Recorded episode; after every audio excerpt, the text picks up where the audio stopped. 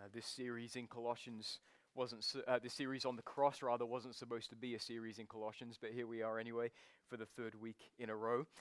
And so, uh, Colossians chapter 2, and we're only going to be looking at verses 13 to 15 today, but let's get the context and let's begin reading at verse 6. So, Colossians chapter 2, and uh, we'll begin reading at verse 6.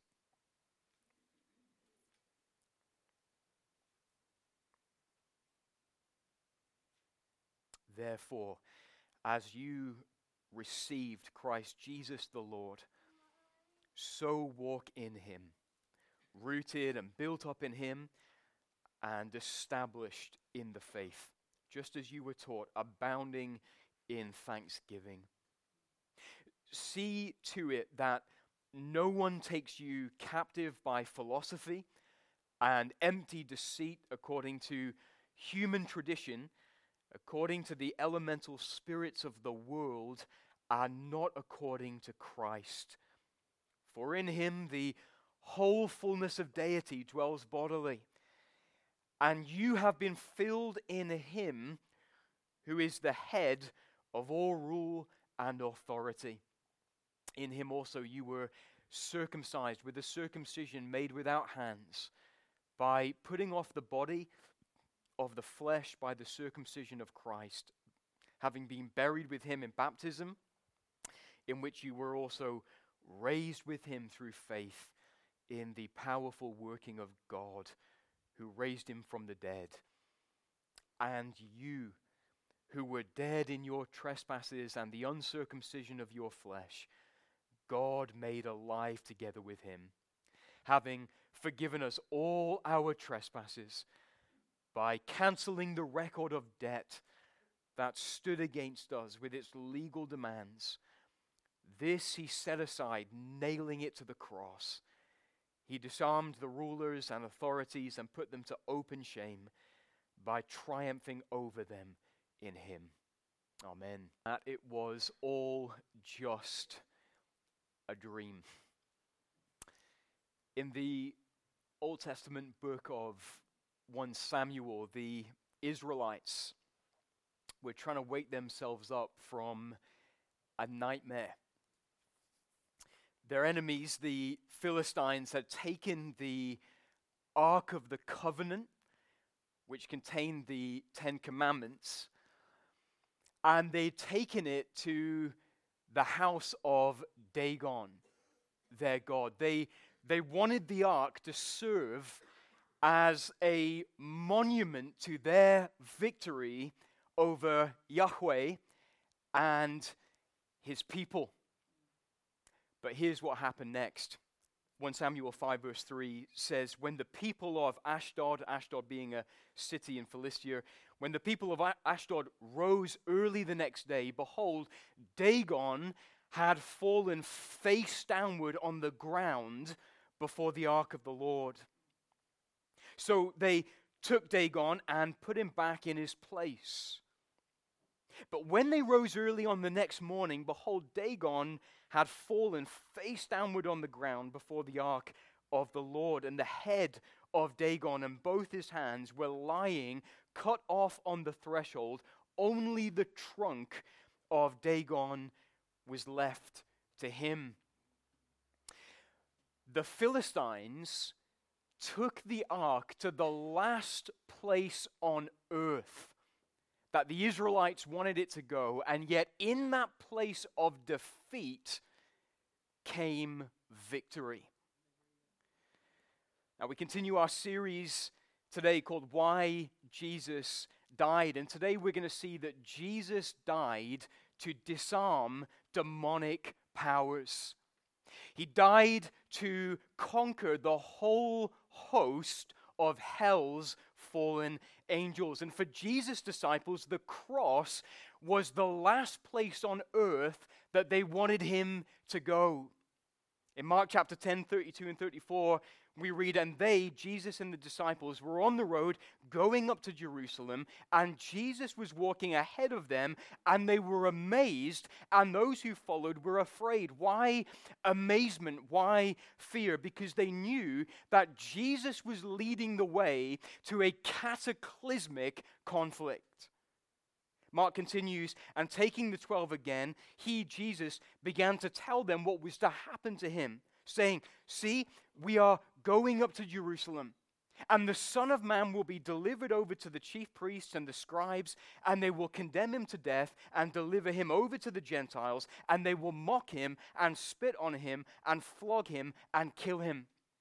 But in that very place of defeat came victory.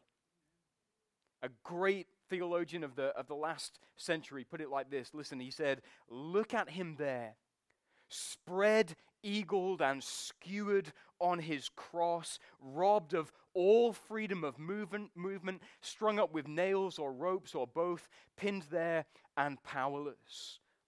It appears to be total defeat. If there is victory, it is the victory of pride, prejudice, jealousy, hatred, cowardice, and brutality. Yet the Christian claim is that the reality is the opposite of the appearance. What looks like, and indeed was, the defeat of goodness by evil is also, and more certainly, the defeat of evil by goodness. Overcome there, he was himself overcoming crushed by the, power, uh, the ruthless power of Rome, he was himself crushing the serpent's head. The victim was the victor. And the cross is still the throne from which he rules the world. Jesus died to disarm demonic powers. Now, so far in this series, uh, some of us have felt humbled. On week number one, we tried to stretch our brains around Jesus' physical and inner suffering as he hung there on the cross. And then in the second week, some of us felt small as we heard that the cross was about more than, not less than, but more than individual salvation, but also the reconciling of all things to God, whether things in heaven or, and things on earth. And then last week, some of, us, some of us felt encouraged as we remembered that Jesus died to present us holy before God. And one of you said to me after the service, I just wanted to shout hallelujah. And friends, let me just say, do that when you're encouraged by the gospel. Why on earth wouldn't you? But my hope for this message today is that we would taste victorious joy because Jesus' victory is our victory. And I want us to feel the way soldiers feel when the radio waves reach their ears and they hear the words, It is finished. The battle is won. We are victors. Paul, our author, knew that victorious joy, didn't he? Even amid beatings and floggings and imprisonments and shipwrecks. What did he say? Thanks be to God, who always leads us in triumphal procession. And he said to believers like you and me who don't always feel like victors, he says, We are more than conquerors through him who loved us. Jesus died to disarm demonic powers. And today we're going to see number one, demonic power against us. And number two, God's victory for us. Demonic power against us. We need to ask, first of all, don't we, why are demons against us at all? You might be here as a non Christian today thinking, Hugh, for goodness sake, I don't even believe in demons. Uh, but if they are real, what possible problem could they have with me? Well, here are two answers to that. Demons are against us because human beings display the glory of God. No, not perfectly, but as image bearers of God, we rub God's divine genius in their faces. But they're against us too because we can display the power of God's saving love. When a sinner receives the gospel of Jesus Christ, he or she becomes a living, breathing, walking, talking billboard to the power of God's saving, loving Christ. And that, friends, is their worst nightmare. Demons hate you, especially if you're a believer. And Paul says to the church in Colossae that there was a time when demons had the upper hand in their lives. Verse 13, and you, Paul says in Colossians chapter 2, who were dead in your trespasses and the uncircumcision of your flesh. We were, they were, unable to respond to divine stimuli, ruled by the unrestrained sinful impulses, and the devil and demons were pleased about that. Paul took it one step further, didn't he, in Ephesians chapter 2, when he says, And you were dead in the trespasses and sins in which you once walked, following the course of this world, following the prince of the power of the air. Do you hear that? dead to God, alive to the devil, marching to the beat of his drum, being led about by the nose by him, and being moved like a puppet on a string by his very hand. And so the devil and demons were pleased.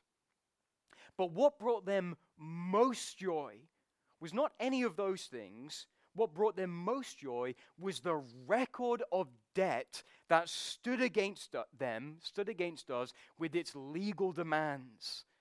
Verse 14.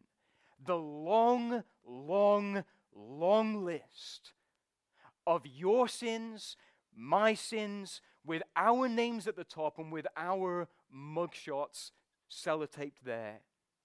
Every word, every thought, every deed, Every motive at odd with God's will was recorded and was waiting there ready to condemn us. And that list brought them so much joy because they know God is just. God must punish sin. Paul describes it here as a record of wrong that stood against us with legal demands. And so they were longing for the moment for us to die so that they could shove our record of wrong in God's face and watch Him damn us to hell. That was the demonic power against the Colossians. That was the demonic power against you before you were saved by Jesus Christ. And that is the demonic power that's against you if you're here today and you have not yet been saved. The day is fast approaching when the seal of your record of debt will be broken and your record will be read before God in his heavenly court, and the whole host of hell is longing for that day. And my friend, what you need to realize today is this the devil's main task in your life is distracting you from the reality of that appointment. Life is like a conveyor belt that takes us from the cradle to the courtroom. And the devil's chief objective is to get you to look anywhere but straight ahead to the courtroom that awaits at the end. He'll get you looking any which way this way, that way, downward, behind you. It doesn't matter so long as it's not straight ahead. He'll get you looking at building a successful career. Eh, he'll get you looking at maximizing comfort. He'll get you looking at building a social media following or getting praised by others or binging on Netflix series or substances or whatever it is. Distraction is the aim of the game. I know that some of you wish I wouldn't quote uh, C.S. Lewis in my sermons because uh, C.S. Lewis did get some things wrong, and he really did get some things wrong. When C.S. Lewis was wrong, he was really wrong. But when he was right, he was really right. And his book, The Screwtape Letters, is a collection of letters written by an experienced demon called Screwtape to a less experienced demon called Wormwood. And Screwtape is giving him tick, uh, tricks and tips on how we can lead people as far away from Jesus as, as they possibly can. And what was his first word of advice to Wormwood? Distraction. Here's an excerpt from the first chapter.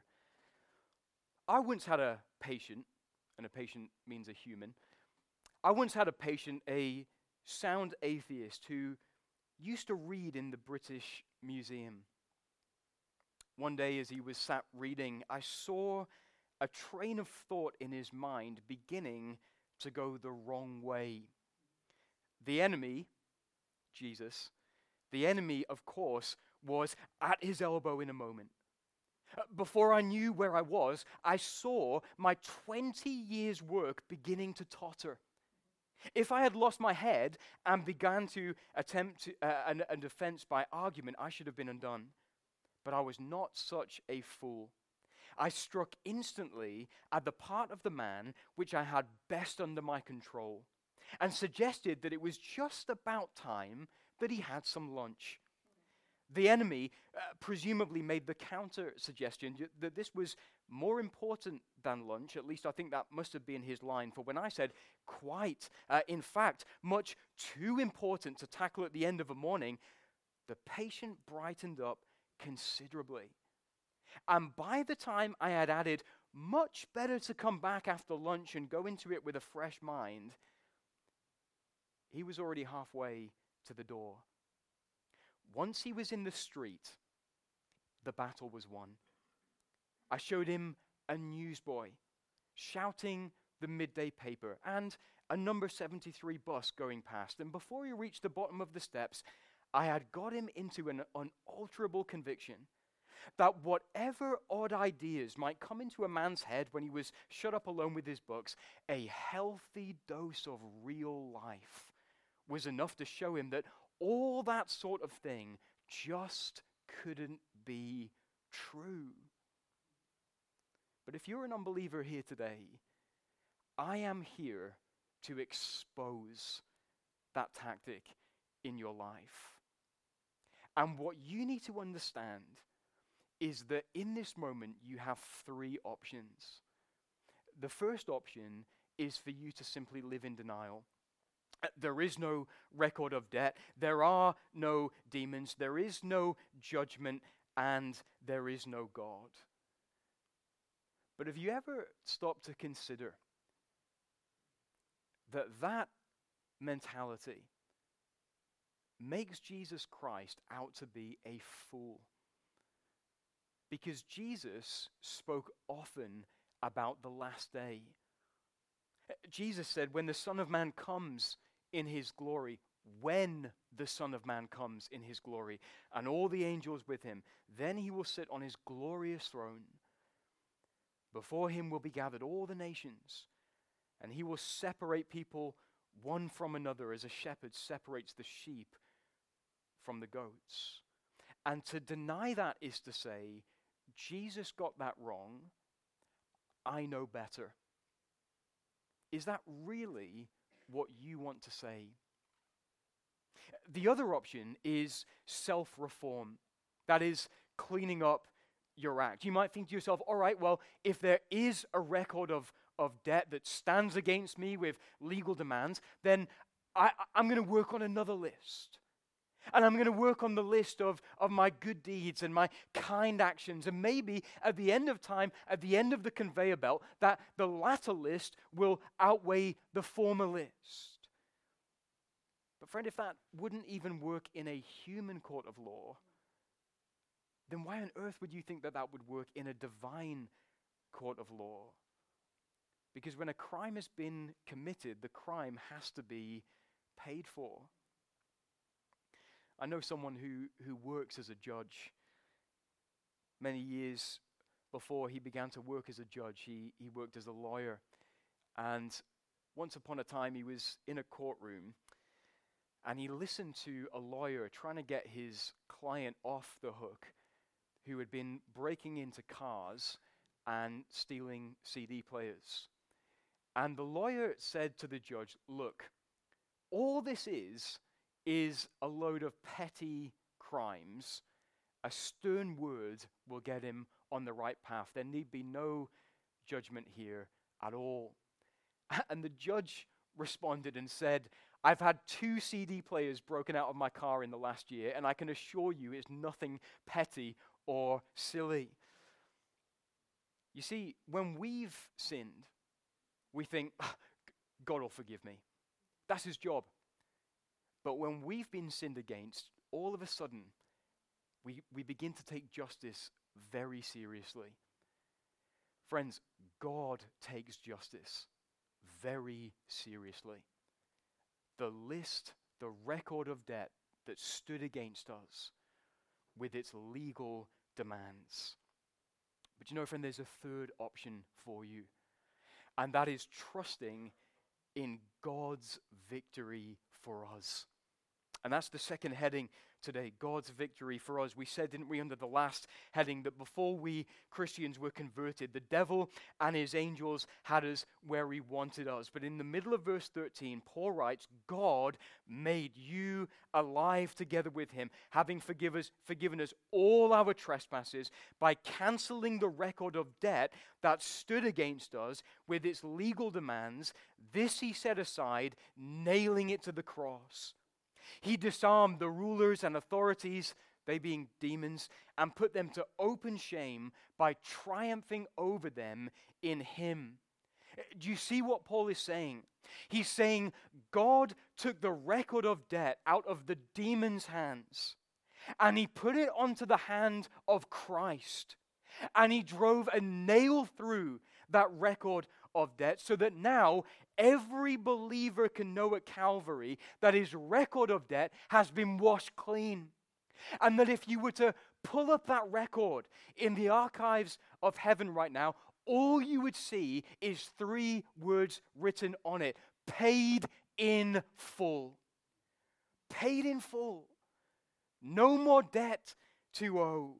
My sin, owe the bliss of this glorious thought my sin, not in part but in whole, is nailed to the cross, and I bear it no more. Praise the Lord, praise the Lord, O my soul. We should be singing that this morning, but Michael got in ahead of me and chose it for tonight instead, so never mind. But do you see? That is how God disarmed the rulers and authority. They were disarmed because now all ground for accusation is null and void. All of our guilt, all of our sin, past, present, and future, is washed away in blood. And so that now they have nothing on us, nothing at all. It's why Paul asked the question in Romans chapter 8 Who shall bring any charge against us, against God's elect? It is God who justifies. Who is to condemn? Christ Jesus is the one who died, more than that, who was raised, who is at the right hand of God, who is indeed interceding for us. Mission accomplished, victory won at the cross of Christ. Martin Luther once tried to wake himself up from a nightmare. He was having a dream that the devil came to him one day and, and brought to him his record of debt that stood against him. And the tempter said to him, Is this true? Uh, did you write this? And the poor, terrified Luther wrote, Someone had to confess it was all true. Scroll after scroll was unrolled, and the same confession was wrung from him again and again, at length, the evil one prepared to take his departure, having brought Luther down to the lowest depths of abject misery. Suddenly, the reformer turned to the tempter and said, It is true, every word of it. But right across it all, the blood of Jesus Christ, God's Son, cleanses from all sin. You know, when I, used to work as a caseworker at Christians Against Poverty, I would facilitate these repayment plans for people who were in debt. And sometimes we'd get calls from clients who were in tears or they were, they were anxious because on the other side of a door there was a bailiff, there was an enforcement agent trying to get access into their house and start taking away items to have these debts repaid. And, and so I'd have to talk them down on the phone. And I would say to them, I'd say, listen, a repayment plan is in place, the balance is going down, the debt will be repaid in time. And at that point, the, the bailiff could choose to, to have mercy. He could think to himself, all right, well, there's a payment plan in place, I'll just leave it at that and we'll, we'll see how things go. Or he could choose to be crafty. You see, they can't access people's properties without permission. So sometimes they would say things like this Okay, a repayment plan is in place. I'll leave you alone today. Make sure you pay in and these debts are repaid. Oh, by the way, can I just use your bathroom before I go? And clients would say, Yeah, sure, come in. And because technically they'd given permission, the man would come in, start to price up items, and just take them right out of their house. But if I said to the enforcement agent on the phone, Listen, your system is behind. I can see here that the debt is paid in full. The balance is zero. There is no more debt to collect. He would have to leave because there's no ground for him to collect anything. It's all been collected, it's all been paid. And, friend, that's what happened at the cross of Christ. It was paid in full. All of it, from the top to the bottom. There is therefore now no condemnation for those who are in Christ Jesus. For the law of the Spirit of life has set you free in Christ Jesus from the law of sin and death. Why? For God has done what the law, weakened by the flesh, could not do. By sending his own Son in the likeness of sinful flesh, and for sin, he condemned sin in the flesh. Not my flesh, not your flesh, in Jesus' flesh. Paid in full, mission accomplished, the price, the debt paid. Look again at verse 15. He, God, disarmed the rulers and authorities. Not only did he disarm them, but Paul says here as well, he put them to open shame by triumphing over them in Christ, in him. And the idea here is one of a, a Roman victory parade. I wonder if you know this when a, a, Roman general had invaded a territory and conquered it, the Romans would they would take spoil, but to add insult to injury, they would tie some of the conquered citizens of whatever place to the back of the general's chariot, so that as he rode back into town under Roman territory, in Roman territory, to all of the cheers and to all of the applause, the conquered men would trail behind in shame and in humiliation. And that's exactly the, the image here that the Lord Jesus Christ has demons and the powers of darkness chained to the back of his victory chariot. And they now follow him in utter shame in humiliation and in great loss. Why?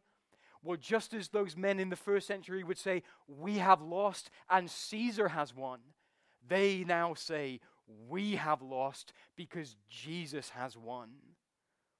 So, what should we do? I want to borrow two words of application from uh, John Stott. First of all, we must resist the devil. We must resist him. The Apostle Peter said, resist him firm in your faith. Why? Because he will accuse you and he will remind you of past sin, but he cannot condemn you. So resist him with that truth. Run to the cross of Christ. We're about to gather around the Lord's table. And perhaps as you hold bread or wine in your hand, you'll hear the enemy say something to you like this if you can merely just accept forgiveness and be assured of forgiveness, that's surely because you think your sin is no big deal. If you want God to know that you know that your sin is a big deal, you've got to wallow in shame for a little bit. Uh, you've got to beat yourself up for a little bit. Then God will know that you're serious. But, friend, God knows that's a lie. The devil knows that's a lie. You need to know that's a lie as well. Resist the devil, firm in your faith in Christ, your victor. But, second of all, proclaim Jesus Christ. Because, friends, here is how we all have a share, a part to play in Jesus Christ's victory. John Stott says that Christ's victory unfolded in six stages. Number one, the conquest predicted. God promised Jesus in the Garden of Eden. Stage number two, the conquest begun in the ministry of Jesus. Stage number three, the conquest achieved when Jesus cleared our debt on the cross. Stage number four, the conquest confirmed and announced when Jesus rose from the dead. And aren't we looking forward to celebrate that a week from today? I am anyway. Stage five, the conquest extended. And this is where we come in. That as we proclaim salvation to a lost and a dying world, it demolishes strongholds and demonic power left and right with the truth. And stage six is the conquest consummated, when the devil and all of his fallen angels will be thrown into the lake of fire that burns with fire and sulfur forever. But until then, proclaim Jesus Christ and his victory. You don't need a platform, you don't need a pulpit, you don't need a microphone. You need a convinced mind, you need a firm faith, and you need a warm heart for the person to whom you are speaking. And as you proclaim Jesus Christ and the victory of his cross, friend, know that God will soon crush the devil under your feet. That's what we're waiting for, isn't it? The consummation of the conquest of evil. Amen.